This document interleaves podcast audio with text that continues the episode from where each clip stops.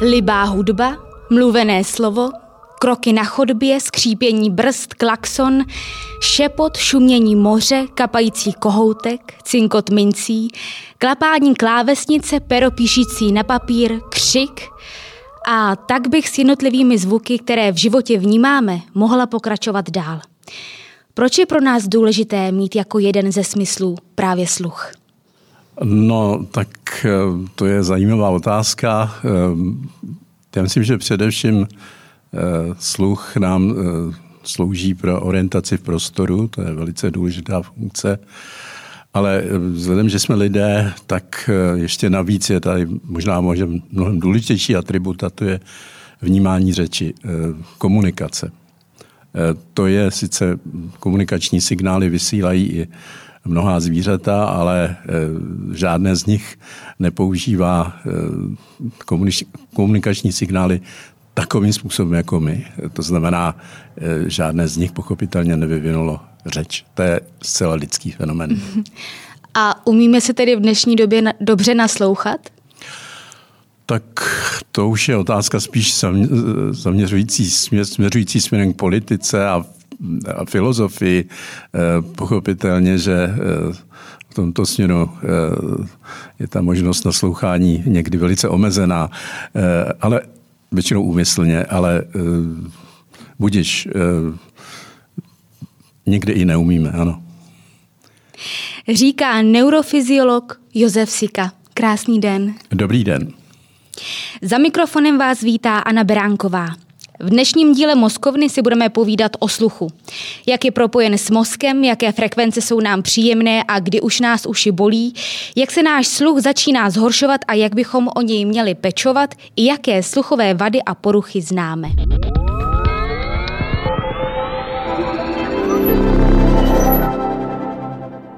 Pane profesore, pojďme si uh, udělat takovou modelovou situaci, kdy vy i já bychom se zmenšili do takové malé velikosti, kdyby ucho a vstup do něj představovalo jednu obrovskou vstupní bránu. A vy jako vědec uh, byste nás stejně jako průvodci na hradě uh, popisují různé nejdůležitější památky, tak byste nás jako vědec provedl těmi nejdůležitějšími zastávky od vstupu do ucha až vlastně do mozku. Jak, jak, jak se to můžeme představit? Jak to tam funguje mezi sebou? To je hezká představa. Pokusme se ji teda naplnit. Eh, tak začněme zevním uchem. Tam samozřejmě Důležitou funkci má boltec. Boltec eh, umožňuje, abychom rozlišili do jisté míry eh, směr, odkud přichází zvuk, ale samozřejmě ta eh, funkce není tak zase tak významná. Zevní zvukovod, kudy prochází zvuk dále směrem k bubínku, tak ten eh, má jednu eh, takovou, bych řekl, nepříliš šťastnou eh, funkci a sice, že zesiluje jenom některé frekvence zvuku.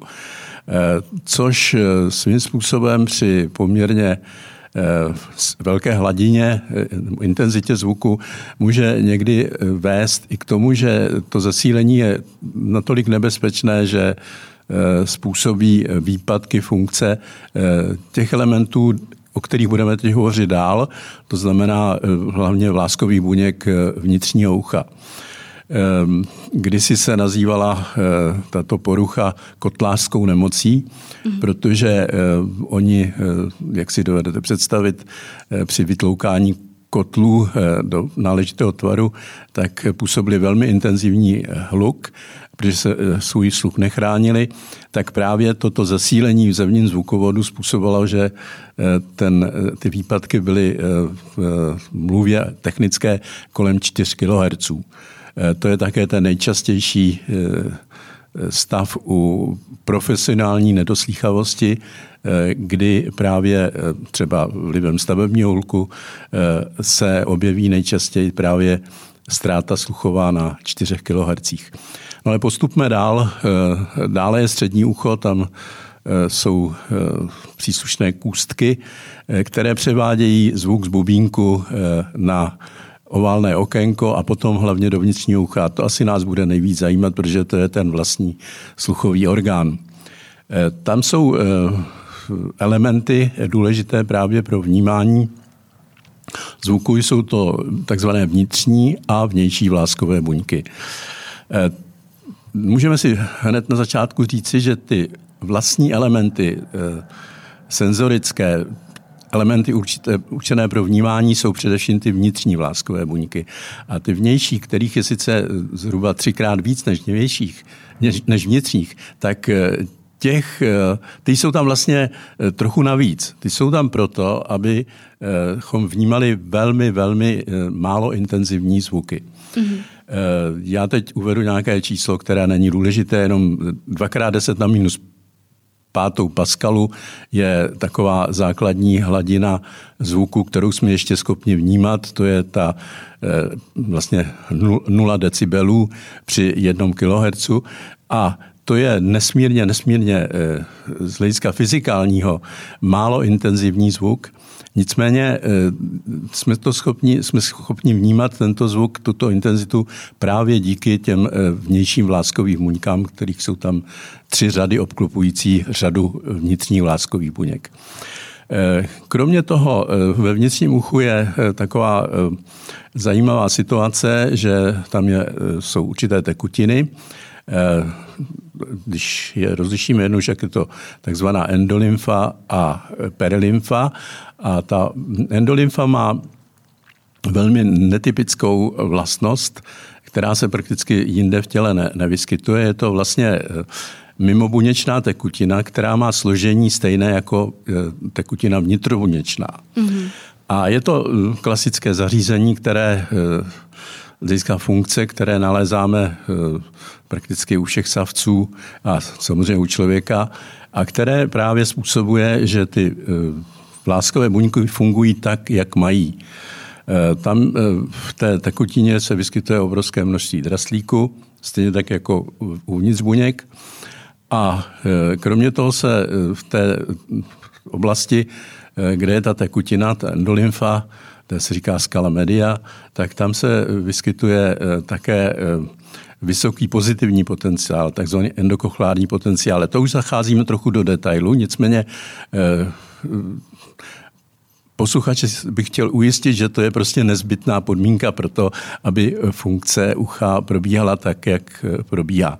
Čili dostali jsme se eh, k tomu, že eh, zvuk eh, prošel zvukovodem přes bubínek, přes kůzky středního ucha, rozkmital tekutinu ve vnitřním uchu, už ve vnitřním uchu a teď eh, ten hlavní efekt spočívá v tom, že ty vláskové buňky, tak jak název říká, mají vlásky, stereocílie se mm-hmm. říká správně, a tyto stereocílie právě pohybem eh, té eh, celé struktury ty vláskové buňky jsou uloženy na zvané bazilární membráně, ale to není teď podstatné. Prostě jak, jakmile se tato struktura začne pohybovat, tak oni se ohýbají a příslušné jonty vstupují do nitra těch vláskových buněk, vzniká eh, fenomén, kterému se říká depolarizace, to znamená vlastně aktivace těch eh, vláskových buněk. Mm-hmm. A tento signál je u těch vnitřních vláskových buněk předáván na spojení s výběžky sluchového nervu, to jsou synapse, které jsou na spodině těch vnitřních vláskových buněk, Eh, je předáván dál a tato informace se potom už elektrickou cestou šíří do centrálního suchového systému. Eh, já se zastavím jenom eh, u těch vnějších láskových buněk, protože to je ano. zajímavý fenomén, o kterém jsme dlouho nevěděli. My jsme vlastně ještě před zhruba 30-40 lety neměli představu o jejich funkci, teprve postupně se výzkumy jsme se posunuli dál a pochopili jsme, že uvnitř těch vnějších vláskových buněk jsou eh, vlastně eh, proteiny, bílkoviny, které jsou podobné jako vlastně ve svalové tkáni, mm-hmm. které jsou stažlivé a které, když eh, právě dojde k excitaci neboli aktivaci těchto buněk tím, že se, jak jsme řekli, ohnou ty vlásky, tak se také aktivují ty stažlivé elementy, ty buňky se stáhnou a to znamená, že jakoby přidají ještě k tomu rozkmitu ještě další rozkmit. Mm-hmm. A tamto, tomu se říká také vlastně, jako loka, že fungují jako lokální předzesilovače. A toto eh, právě eh, důvod, proč vnímáme eh, ty intenzity zvuku, tak jak jsme řekli, tak nízké, že jsou fyzikálně nesmírně nízké. No a teď ještě úplně na závěr této části bych chtěl říct, že zajímavý fenomén je, že vlastně tím stahem těch mějších vláskových buněk se vytváří samotný zvuk. Ten zvuk je vlastně eh, mnohem nižší svou intenzitou než ten zvuk, který, je, který způsobil jejich eh, vlastně stah. Eh, a tento zvuk se šíří úplně opačným směrem a my, když máme citlivé zařízení, které umístíme do zevního zvukovodu, tak můžeme tento nepatrný zvuk, který je asi o 40 až 50 decibelů nižší než ten původní zvuk, který jsme vyslali do vnitřního ucha, mm-hmm. tak jsme schopni jej zaznamenat a tomu se říká emise. Eh, to Jak? jsou kochlární emise. Jaká je ta rychlost, když uslyšíme zvuk něčeho eh, do té doby, když si uvědomíme, co to za zvuk je? Eh, no tak tady se jedná v zásadě o desítky milisekund. Jako, to je, to je Eh, prostě tady, tady znamená eh, určité spoždění, které vzniká eh, pohybem té informace, pohybem toho rozkmitu po bazilární membráně, rozkmitání těch buněk, přenos té informace a tak dále. Čili je to, jsou to v podstatě desítky a v tom úplném uvědomění až stovka milisekund. Ale jestli bych se mohl vrátit ještě k tomu, k tomu, k těm emisím, protože jsou zajímavé, Eh, z toho důvodu, že nám začaly eh, v eh, posledních letech sloužit k něčemu úplně zajímavému, a sice testování, zda novorozenci náhodou nestra, nestratili sluch, nebo nema, normální sluch, mm-hmm. a zda dobře slyší. A to tak, že mm, právě v tomto případě testujeme, zda ty jejich vnější, vnější válskové buňky jsou funkční a vytvářejí právě tyto emise. My odborně říkáme disorzní produkty nebo emise kombinačních tónů, to není teď podstatné, ale pravda je ta, že můžeme tímto způsobem testovat, zda e, má funkční e, vnější vláskové buňky, ten novorozenec. A to je hrozně důležité, protože pokud e, nenalezneme v tomto případě pozitivní odpověď. Pokud ty emise ne, ne, nejsou přítomny, tak pak je třeba opravdu přistoupit k dalšímu testování, to znamená například vyvolaných odpovědí, objektivní audiometry, a je tady prostě podezření, že ten novorozenec se Eh, narodil buď špatně slyšící nebo neslyšící. Mm-hmm. Já na to rovnou navážu. Dítě začíná slyšet nebo vnímat zvuky v posledním trimestru těhotenství. Ano. Co má vliv na to, že ten jeho sluchový systém není správně dovyvinut a může mít právě nějakou vrozenou sluchovou vadu? Může, samozřejmě. Tak vrozené sluchové vady se bohužel stále vyskytují. Počítáme, že zhruba dva novorozenci na tisíc eh, novorozenců, novorozených dětí mohou, mají eh, vlastně ztrátu sluchu. A víme dneska, že asi v 50% známe ten gen, který to způsobuje. Mm-hmm. Je to gen, je, má název GB2 a je to gen pro bílkovinu, která se jmenuje Connexin 26. My také víme, co tato Eh, bílkovina má za úkol. Mm-hmm. Ve vnitřním uchu víme, že eh, vlastně je podstatou takzvaných mezerových spojů A ty jsou určeny k tomu, aby transportovali ten draslík, o kterém jsme se už tady zmínili, aby jej transportovali vlastně jakýmsi koloběhem uvnitř vnitřního ucha. Pokud tady je tento defekt tohoto genu, GV2, mm-hmm tak bohužel eh, to ucho eh, skutečně nefunguje normálně a je vysoká pravděpodobnost, že to dítě bude eh, neslyšící. No a co, co na to všechno má vliv, že tam, že tam to není dovyvinuto správně? Jestli si třeba právě jako rodičky mohou dát na něco pozor nebo ne? To je to, trošku jiná otázka. V tomto případě asi bohužel eh, rodičky eh, mohou. Samozřejmě eh, je tady možné testovat předtím, zda ten defekt toho genu existuje třeba u obou rodičů a tak dále. To je, to je všechno možné, ale to, o, o čem vy asi chcete hovořit, je spíš otázka toho, jakým způsobem se vlastně může objevit eh, právě v tom posledním trimestru eh, nebezpečí, že ten sluch se poškodí. A to je něco, co eh, je teď dobře známo už především u nedonošených dětí. Mm-hmm. Tam se setkáváme s velkým problémem.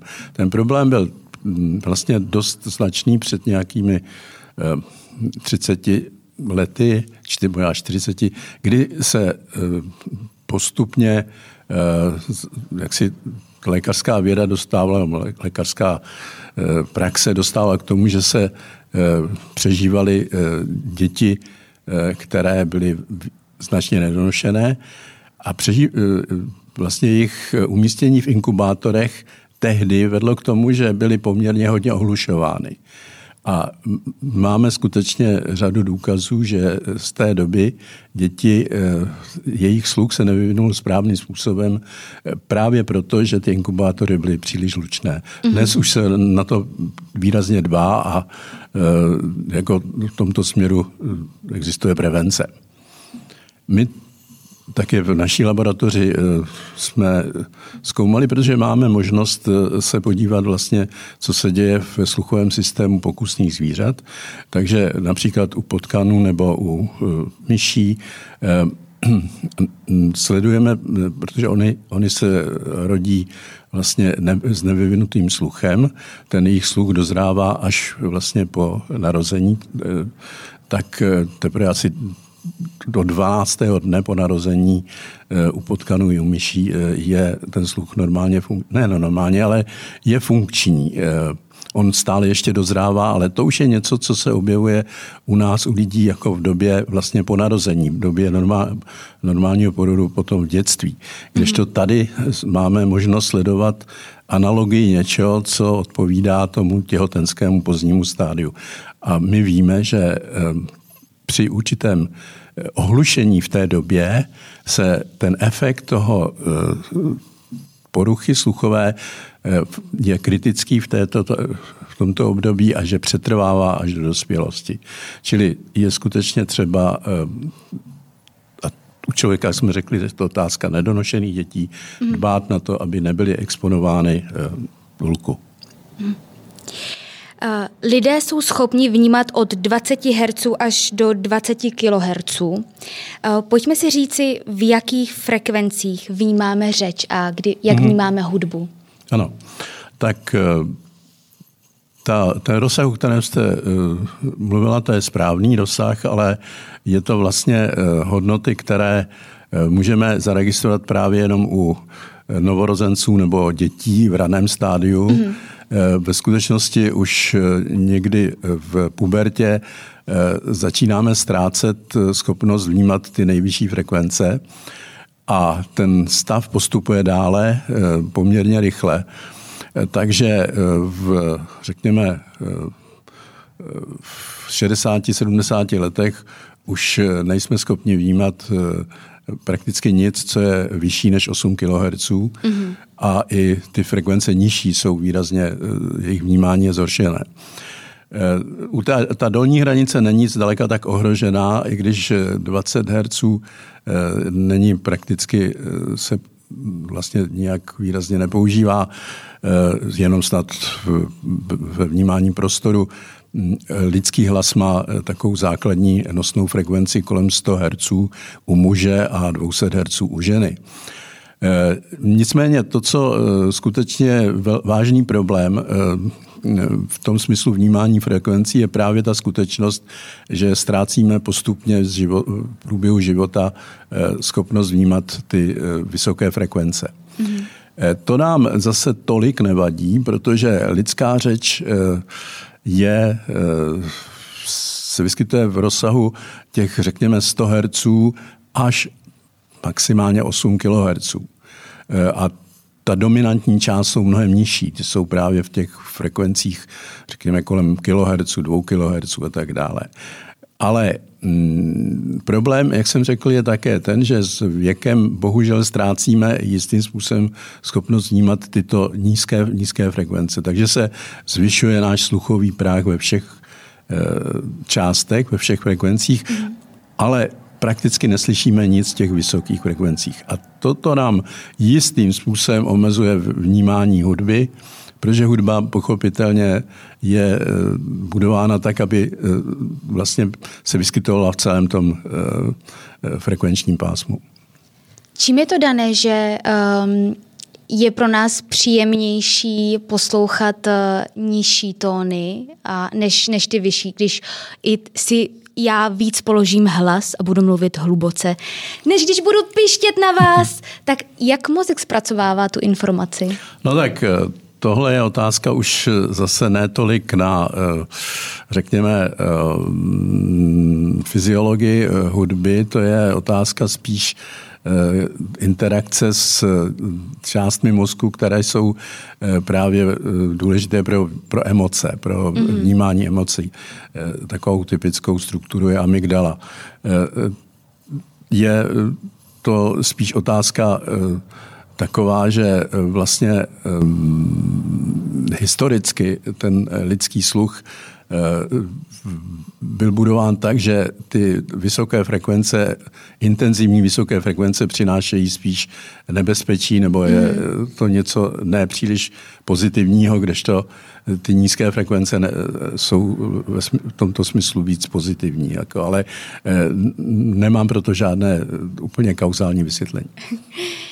Uh, dalo by se říct, že ženy a muži uh, mají jiný práh citlivosti sluchu? Uh, prin, principu ne.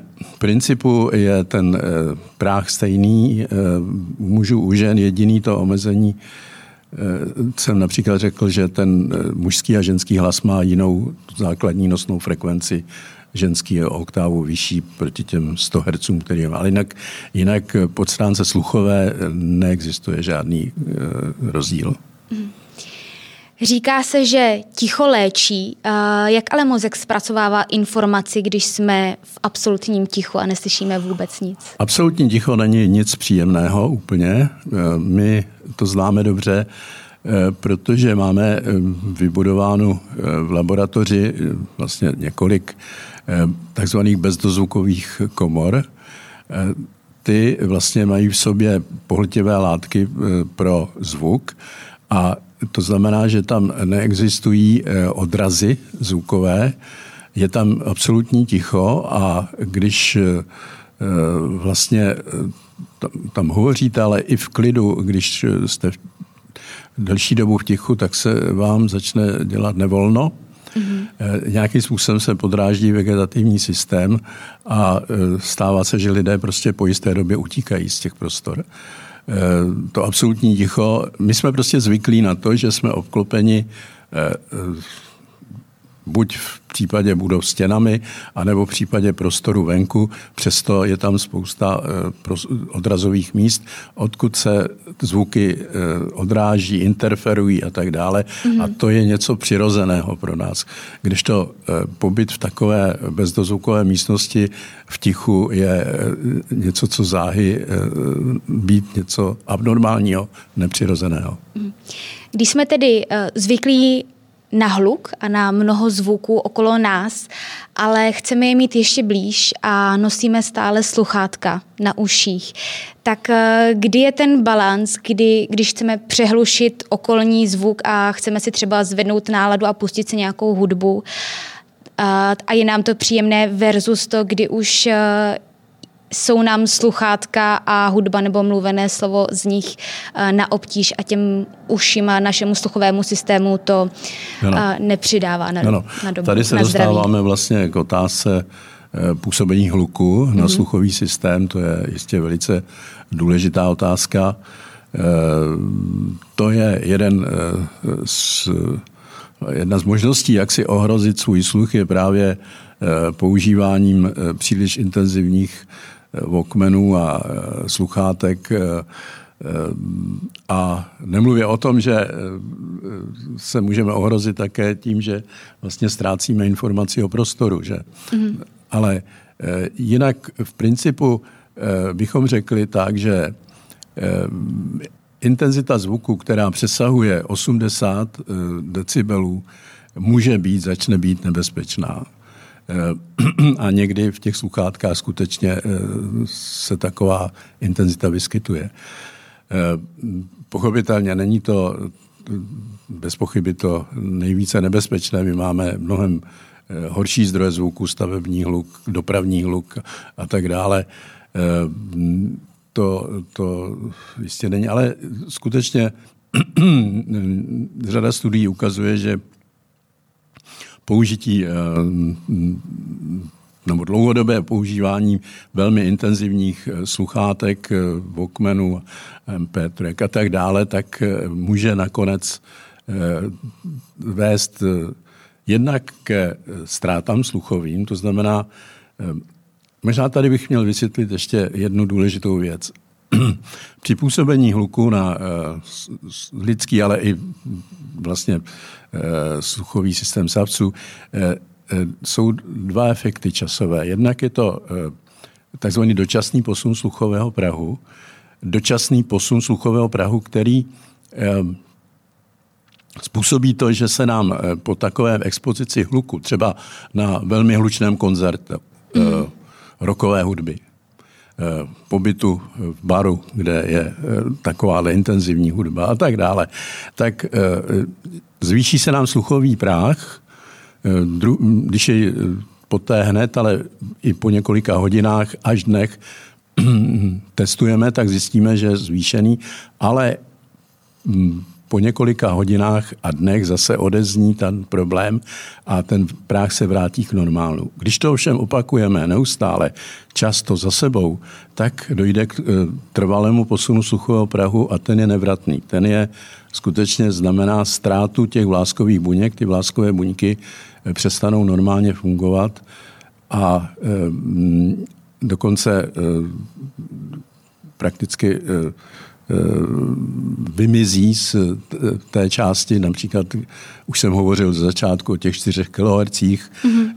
tak eh, v té části prostě se už nevyskytují a ta, tu část my prostě přestaneme vnímat, ten, ten, ten zvuk. Čili je tady otázka spíš, od kdy přechází ten dočasný posun sluchového prahu v trvalý posun. A to je velmi nebezpečné, protože proto vlastně máme řešení, ale ta řešení nejsou nikdy dokonalá. Myslím, eh, náprava tento, tohoto problému.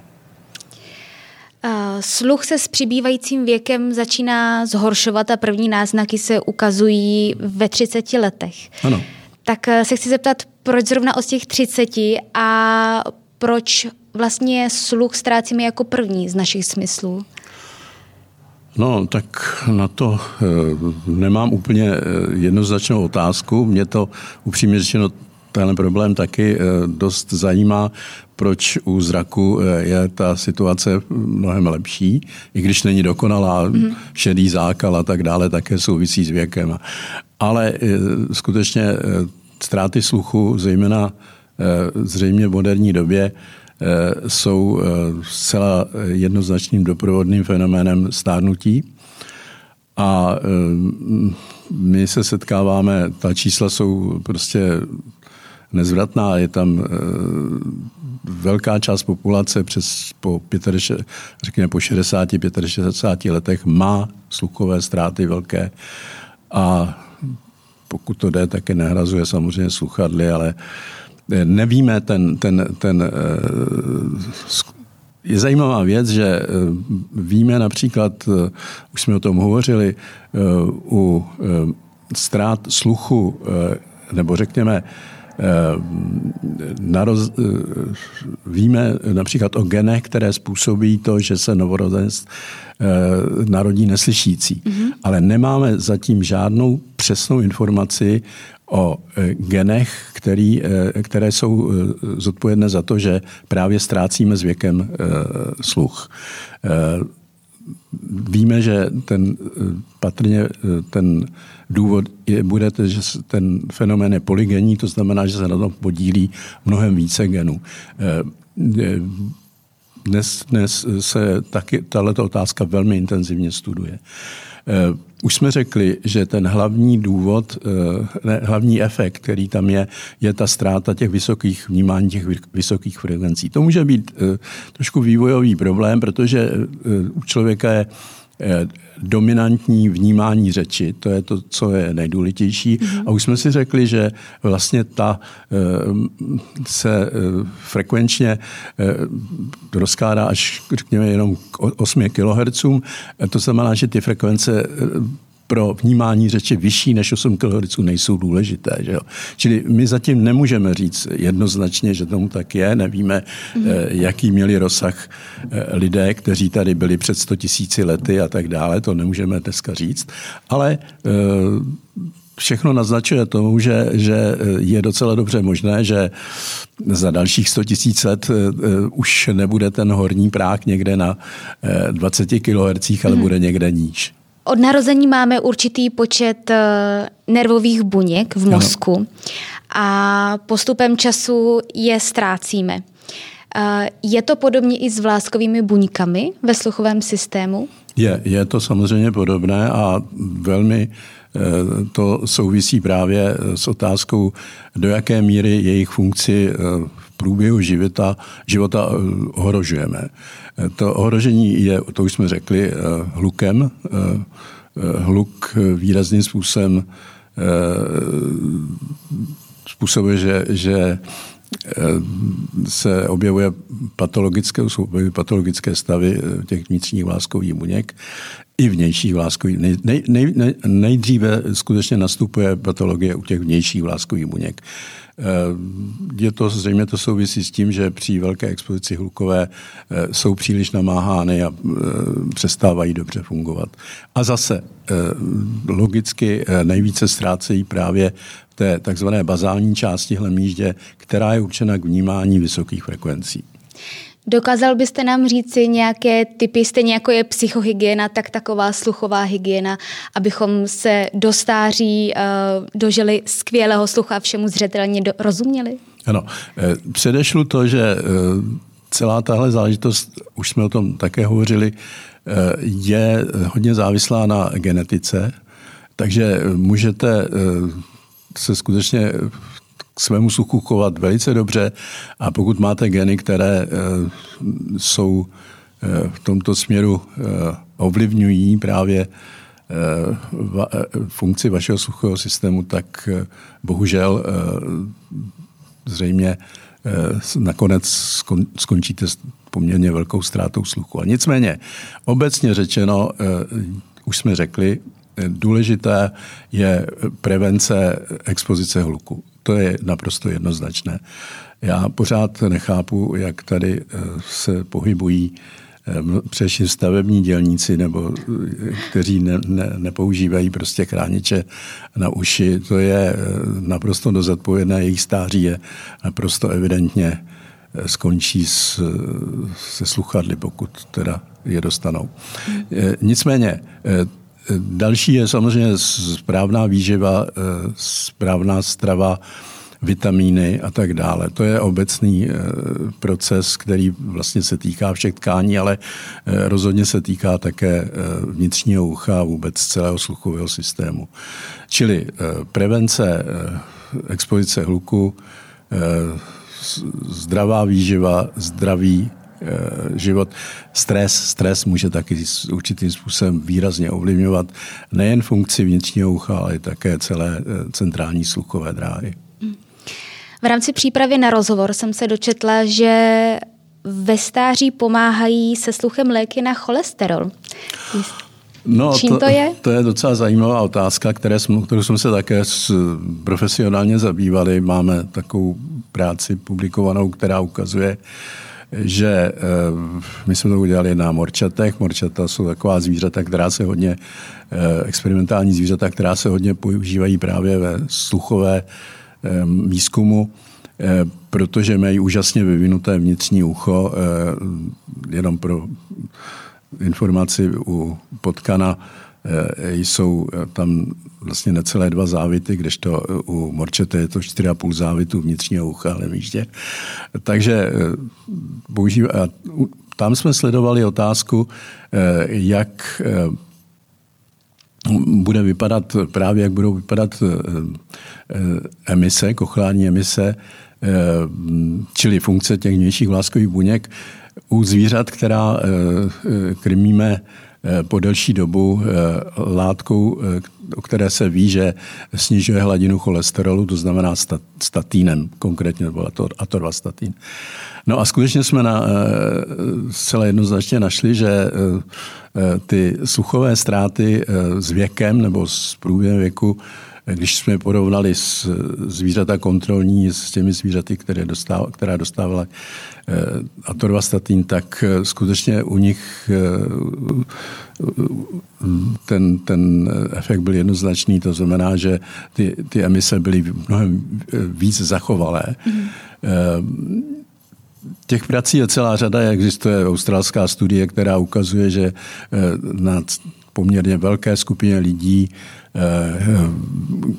starších lidí, kteří, u kterých to jsou, to byla, tam, tam bylo několik set eh, subjektů, eh, když srovnávali tuto skupinu, která se léčila pro vysoké hladiny cholesterolu tím, že užívala statíny, tak měli lepší sluch než ta skupina lidí, která je nepoužívala.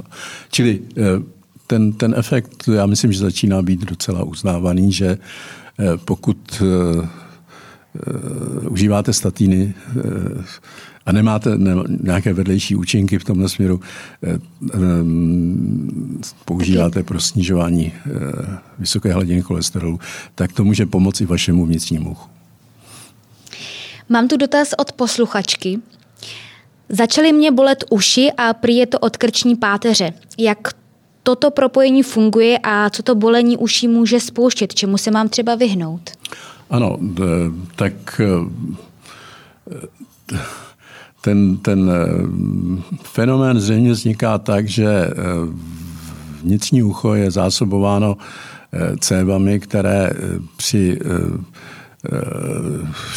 špatné funkci eh, krční páteře mohou být eh, utištěny a mohou eh, jistým způsobem špatně zásobovat vnitřní ucho. Takže ten, ten, dokonce se uvažuje někdy o některých tinitech, to znamená těch ušních šelestech, které takto vznikají. Čili skutečně dobrá funkce, zejména krční páteře, je velmi důležitá prevence takových obtíží co jí eh, může ulevit, když se jí spustí to bolení uší od té krční tak páteře? Já bych řekl, že asi nejlepší je zajít za uh, ušním lékařem, lékařem a nechat si předepsat některé léky, ale hmm. v zásadě uh, také může pomoct to, že se poradí uh, s, řekněme, se specialistou právě na funkce krční páteře a nějakým způsobem rehabilituje.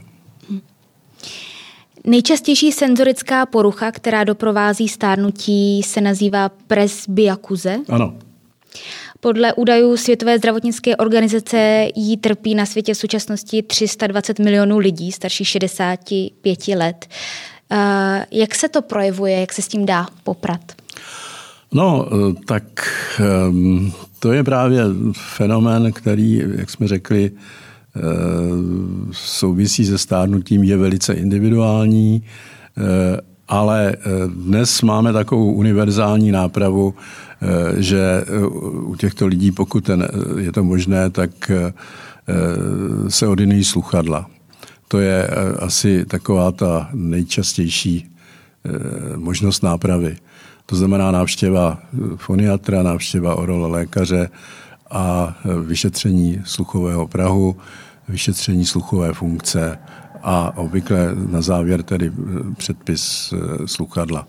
Mm. To je ten, ten nejčastější fenomén.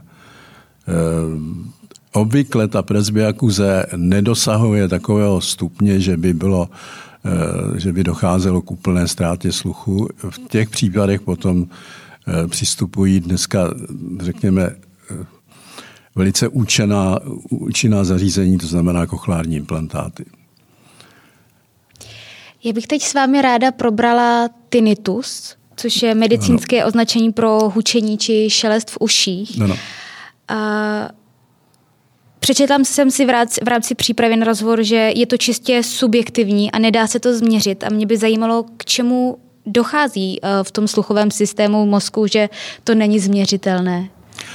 No, paní rektorko, musím říct, že ani já na to neznám odpověď, přestože se eh, tím eh, problémem zabýváme v laboratoři delší dobu. Tinnitus je skutečně Eh, fenomén, který nesmírně nepříjemný, postihuje skutečně, odhaduje se až 10% populace a z toho, řekněme, asi 2% takovým způsobem, že jim to zabraňuje v normálním životě. To skutečně může být nesmírně nepříjemný fenomén. Už existuje lék? Neexistuje jednoznačný lék, bohužel. Eh, existuje celá řada léků, které se eh, používají, ginkgo biloba léky, eh, které se například také používají k léčbě epilepsie, to znamená tlumící léč, léčiva. Ale ten, ta, ta, ta paleta těch léků je obrovská, mm-hmm. ale efekt je relativně velmi malý. Bohužel, a musím říct, že ten skutečně výzkum v tomto směru je enormní. Je, věnuje se mu obrovské množství laboratoří ve světě a já jsem docela, hm, nerad to říkám, ale já jsem se mu taky věnoval eh, poslední léta, ale nemohu říct, že bych našel eh, v literatuře a sledují velice dobře skutečně přesvědčivý důkaz, že se zaprvé víme, co je příčinou, příčinou. Mhm. tohoto fenoménu a jak jej léčit. Není. Například americká eh, Federal Drug Administration, FDA, zatím neschválila jediný lék, který by oficiálně byl lékem proti tinnitu. Jo? Eh, čili zkouší se všelico, zkouší se eh, stimulace nervus vagus, zkouší se transkraniální magnetická stimulace, zkouší se různé behaviorální metody. Prostě těch přístupů je skutečně obrovská paleta ale jednoznačný eh, způsob léčení neexistuje. Pokud tedy není jeden lék, eh, co tinnitus může zmírnit nebo potlačit? A v rámci třeba i jako určitého stylu života? No, tam je otázka spíš, jak, si, eh, jak, se, jak se vypořádat s tím letím nepříjemným fenoménem, jak si na něj doslova v úvozovkách zvyknout mm-hmm. někdy. Jiná možnost neexistuje. Eh, naštěstí v některých případech ten fenomén se objeví a zase vymizí. Jako není eh, to tak, že je to úplně beznadějné, ale jsou lidé, kteří tím trpí třeba desítky let a je to skutečně hrozné.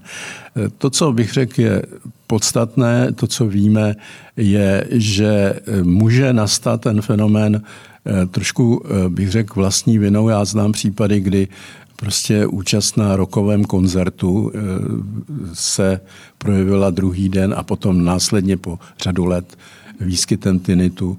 Čili zase expozice hluku je něco, co je možným vyvolatelem tinnitu. K tomu hluku mám tady související dotaz ano. uh, od naší posluchačky. Po porodu mi začalo pískat v uších. Dneska už tomu bude rok a stále to trvá. Je to chronické? Já myslím, že to navazuje na tu předchozí vlastně Právě. odpověď. Je, může to být chronické. Ano, může to být chronické, bohužel. Ale zase naopak může to uh, náhle nebo postupně přestat. Je uh, tady to je skutečně nevypočitatelný fenomén. tinnitus a je třeba vyzkoušet některé léky, je třeba se, existuje také, a někteří praktičtí lékaři, respektive lékaři a foniatři, znají ty metody, určité behaviorální metody, jak se vlastně jistým způsobem stlumit tu intenzitu toho tinnitu eh, při dodržování určitých pravidel. Existují také metody, eh, jak vlastně eh, potlačit tinnitu, tinnitu s tím, že působíme jiným zvukem, ale všechny tyhle ty metody skutečně nejsou stoprocentní, nevedou vždycky úplně jednoznačně k cíli. Může pomoct i třeba návštěva psychiatrie? No, v některých případech eh, bohužel ten eh, nakonec eh, ti pacienti končí u psychiatra, protože to je fenomén, který jim doslova ničí život. Takže ano, někdy je to naprosto nezbytné. Další ze sluchových vad a poruch eh, bych s vámi ráda probrala zánět středního ucha. Zánět středního ucha nastává ve chvíli, kdy se do oblasti za ušním bubínkem dostane zpravidla virová nebo někdy i bakteriální infekce. Mě by zajímalo, proč postihuje hlavně děti. Tak eh, musím se trošku tady omluvit. Já eh, skutečně nejsem oral lékař a nikdy jsem praxi oral nedělal, takže má odpověď bude spíš eh, laická v tomto směru. Eh, je to otázka prostě zřejmě také otázka imunity, která je dostatečná nebo nedostatečná. Myslím si, že bych spíš hledal odpověď u dětského orole lékaře. Mhm. Dobře. Mám tady dotaz od další posluchačky. V dětství jsem prodělala několik zánětů středního ucha. Je mož, možné, že uh, několikrým praskáním bubínku uh, slyším mnoho běžných zvuků zesílení, zesílení, jako je například uh, chroupání, mlaskání, cinkot nádobí o sebe, mincí cinkot. Proč, proč jsem na to tak přecitlivěla? Tak zase já bych tady vlastně řekl, že to není trošku, je to mimo moji specializaci. Já jsem, nejsem klinický lékař. Eh, tady je otázka spíš takzvané hyperakuze. Mm-hmm. To je fenomén, který se vyskytuje vedle tinitu eh, tím, že některé zvuky postupně jsou vlastně iritující mnohem víc než jiné zvuky. Lidé, někteří lidé trpí hyperakuzí a nemáme úplně jednoznačný eh, vysvětlení, proč eh, funguje hyperakuz, proč se objevuje hyperakuze.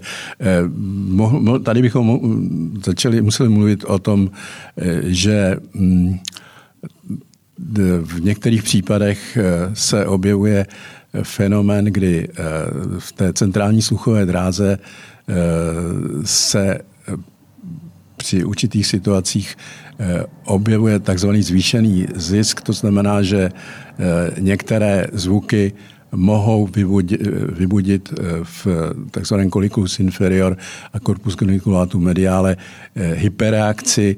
To, je už, to už zacházíme trošku do, řekněme, neurologie,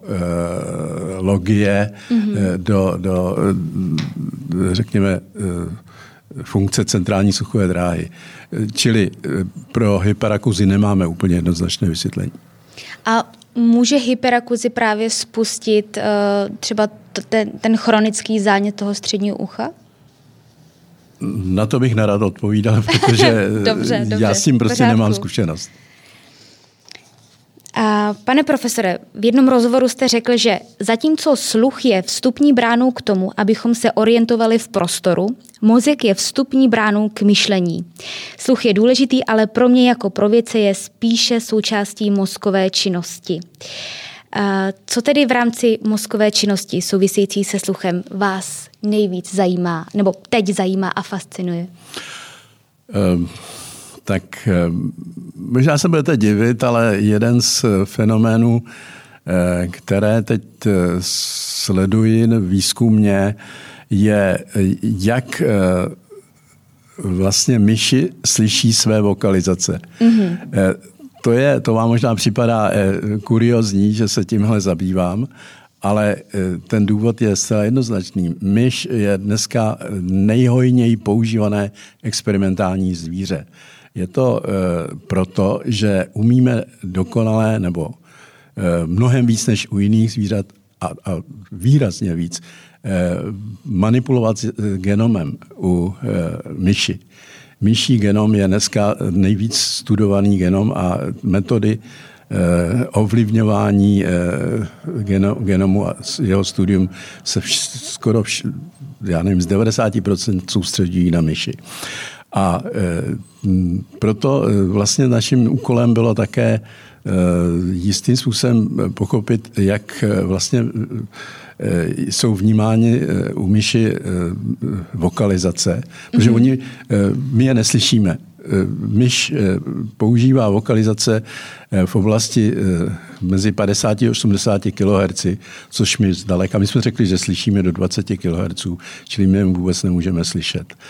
Je to, je to, je to docela náročné studium v tomto případě ale eh, je to důležité, abychom prostě se mohli potom zabývat i otázkou eh, léčebných procesů eh, v mozku, těch struktur, které jsou vlastně spojeny s vnímáním těch myších vokalizací a tak dále.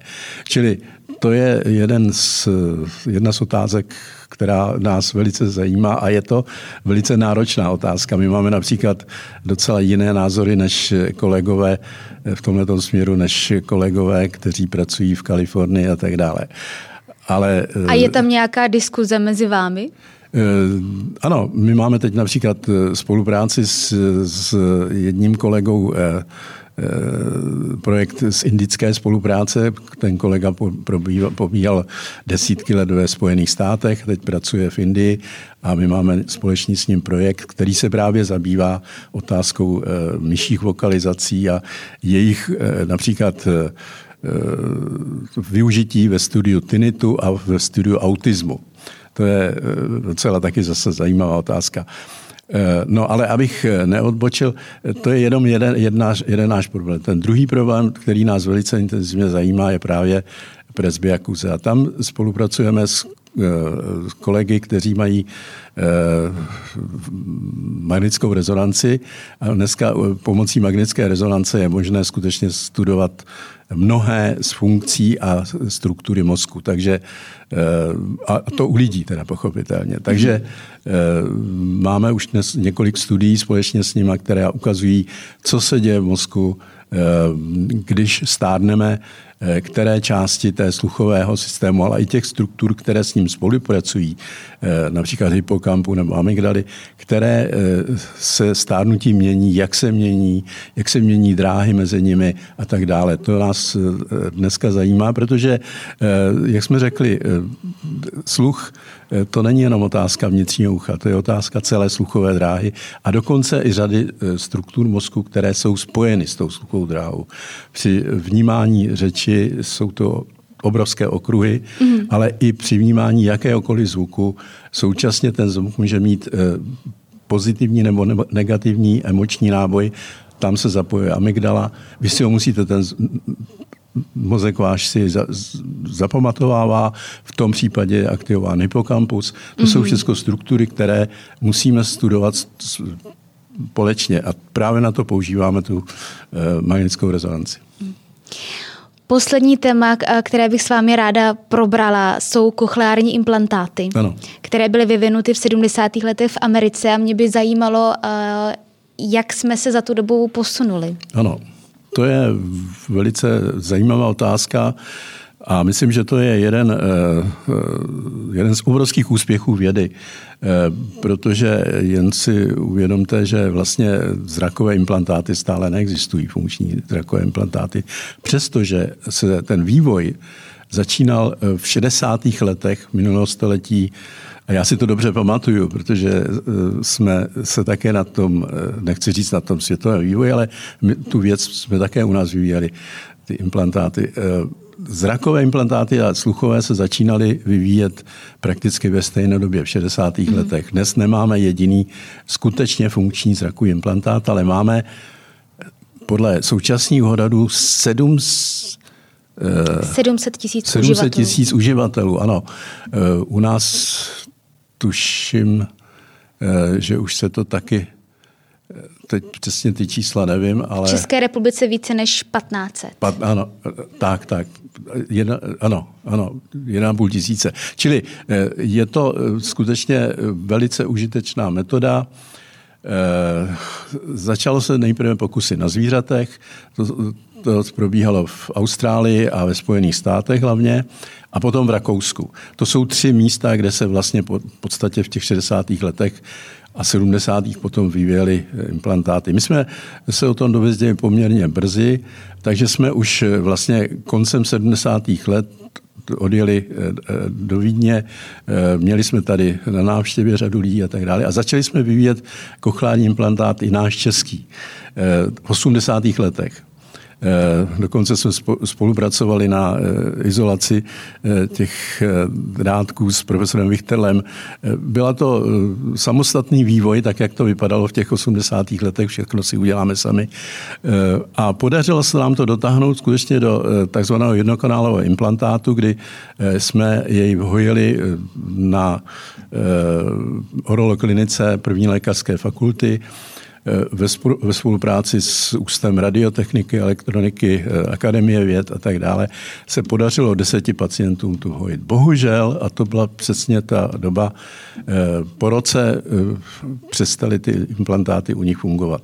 A to mhm. bylo v roce 89. Mávnutím kouzelného proutku celá tahle ta historie skončila, protože se tady objevily, objevily dokonalé kochlární implantáty mm-hmm. firmy Eh, Kochlár eh, z Austrálie a dalších firm a eh, ta situace byla taková, jaká je, ta čísla jsou dneska taková. To znamená, že mě skutečně dnes, kdo je potřebuje, je dostane bych řekl. Kochleární implantát, implantát eh, je zaveden nebo je dán dětem s vrozenou vadou sluchu mezi prvním a druhým rokem života. Čím je tento věk specifický, že se ten implantát eh, zavádí právě zde? Ano, je specifický tím, že se vlastně eh, vytváří ta základní funkce sluchového systému, hlavně centrálního sluchového systému, která na níž už navazuje potom tvorba řeči. Čili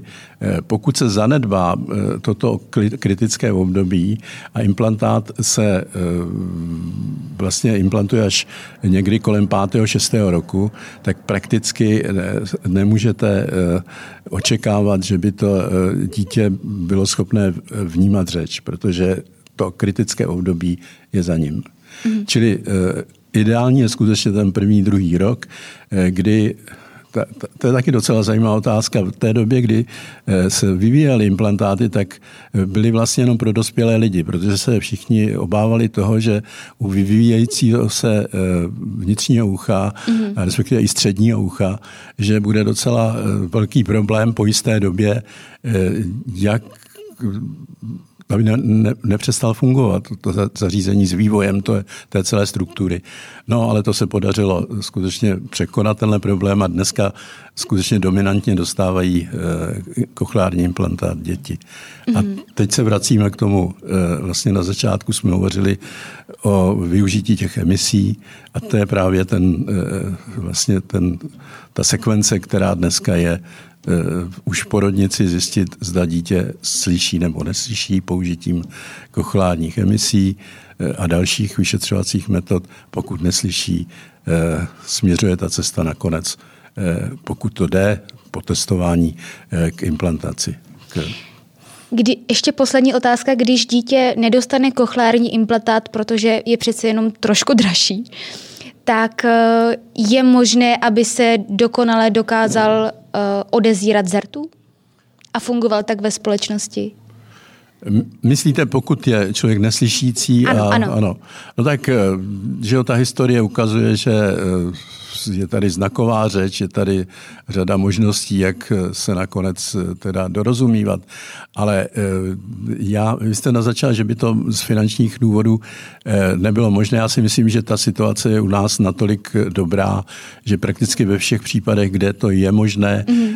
že ty děti dostanou ten implantát. Jako, když ta cena je dneska kolem milionu korun se vším všudy, to znamená s rehabilitací a tak dále. Ale pokud vím, dokonce ta otázka dneska zní trošku jinak. Eh, má dostat jednostranný nebo oboustranný. Mm-hmm. A dává se, postupně se dává přednost eh, oboustranným implantátům, protože ta rehabilitace je mnohem účinnější, eh, ta, ten efekt potom v životě je mnohem lepší. Pane profesore, blížíme se k závěru našeho rozhovoru, ale ještě předtím vám položím speciální tři otázky k mozku. Ano. Jaká informace o mozku je pro vás osobně nejzajímavější? No, já už jsem naznačil eh, to, co nás nejvíce zajímá v poslední době. Asi vůbec nejzajímavější pro mě by bylo, kdybychom konečně eh, našli, jaký je ten patologický mechanismus u. To bych považoval za obrovský úspěch, protože pomohli mnoha a mnoha lidem v tomhle směru.